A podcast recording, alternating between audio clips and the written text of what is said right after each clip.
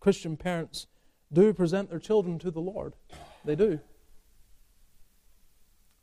They want nothing more than for their children to belong to God, to be owned by Him, to know His forgiving grace, and to live for Him. Every right thinking, Christian parent does that. They, they, they do it. Maybe not in any kind of ceremony. Sometimes there's baby dedication. The same message comes through in baptism as well as this presentation of our children. They belong to God. We have obligations to raise them in the fear and admonition of the Lord. And our desire is that they would know that cleansing, they would know that washing, they would know that liberating power of the gospel. As they grow up, we pray it for them every day. We instruct them in the truth. We do what Mary did, that she did the right thing. Joseph coming to Jerusalem, coming to the temple, doing everything the law of Moses requires, seeking to be obedient to God's word. Christian parents do this. And their hope is, their desire is that, that these children would, would truly come to know Christ.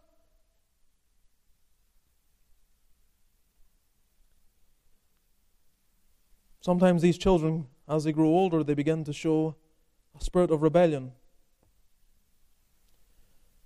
They don't really think about what their parents did when they presented them to the Lord. They don't think about it.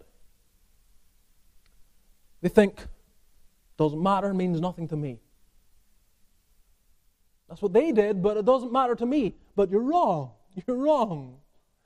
You may not have been cognizant of it, you may not have had an input into it, but when your parents brought you to the Lord and say, God, have my children, have this child, have it to yourself. You cannot shake that obligation. You can try and run from it. But if you run from it, it's going to bring even more judgment on your head. Your parents were serious when they did what they did.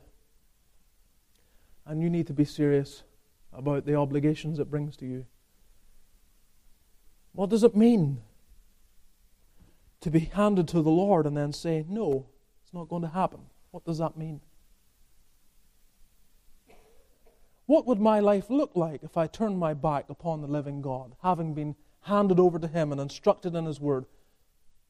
We might imagine to ourselves if I, if I live, I just want to live life my way and do it according to my desires. The greatest curse, the greatest judgment you could ever experience if, if, is if God says, Fine, have it your way. But thank God, sometimes the Lord, in His mercy, thank the Lord for it. You know what He comes and He does for those children? He gives them the hardest time. They can't get set free, they can't get a moment's break. There's just constant reminders that they're running from God. God in His providence brings this difficulty, this hardship. Things don't seem to go according to plan. Everything seems to turn upside down for them because God's putting roadblocks in their way, saying, Look, you were handed to me. Don't forget it. You're trying to run, you're trying to hide, but I want you to remember the dedication of your parents that they committed you to me. You belong to me. Give your heart to me. The way of the transgressor is hard. The prodigal that tries to run is going to find out that the world will, will soon turn their back upon them and the only real love they've ever known is the love of God and Jesus Christ.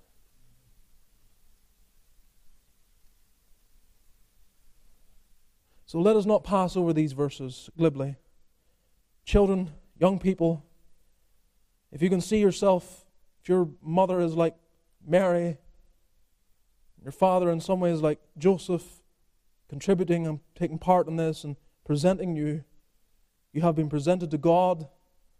They pray for your soul. I want you to see the weight of that, the obligations that brings. I want you to think seriously about it and what it means to turn your back on the living God and say, it means nothing to me.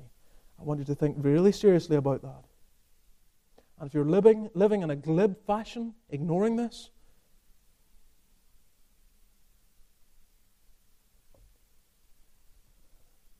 I trust you will come to your senses.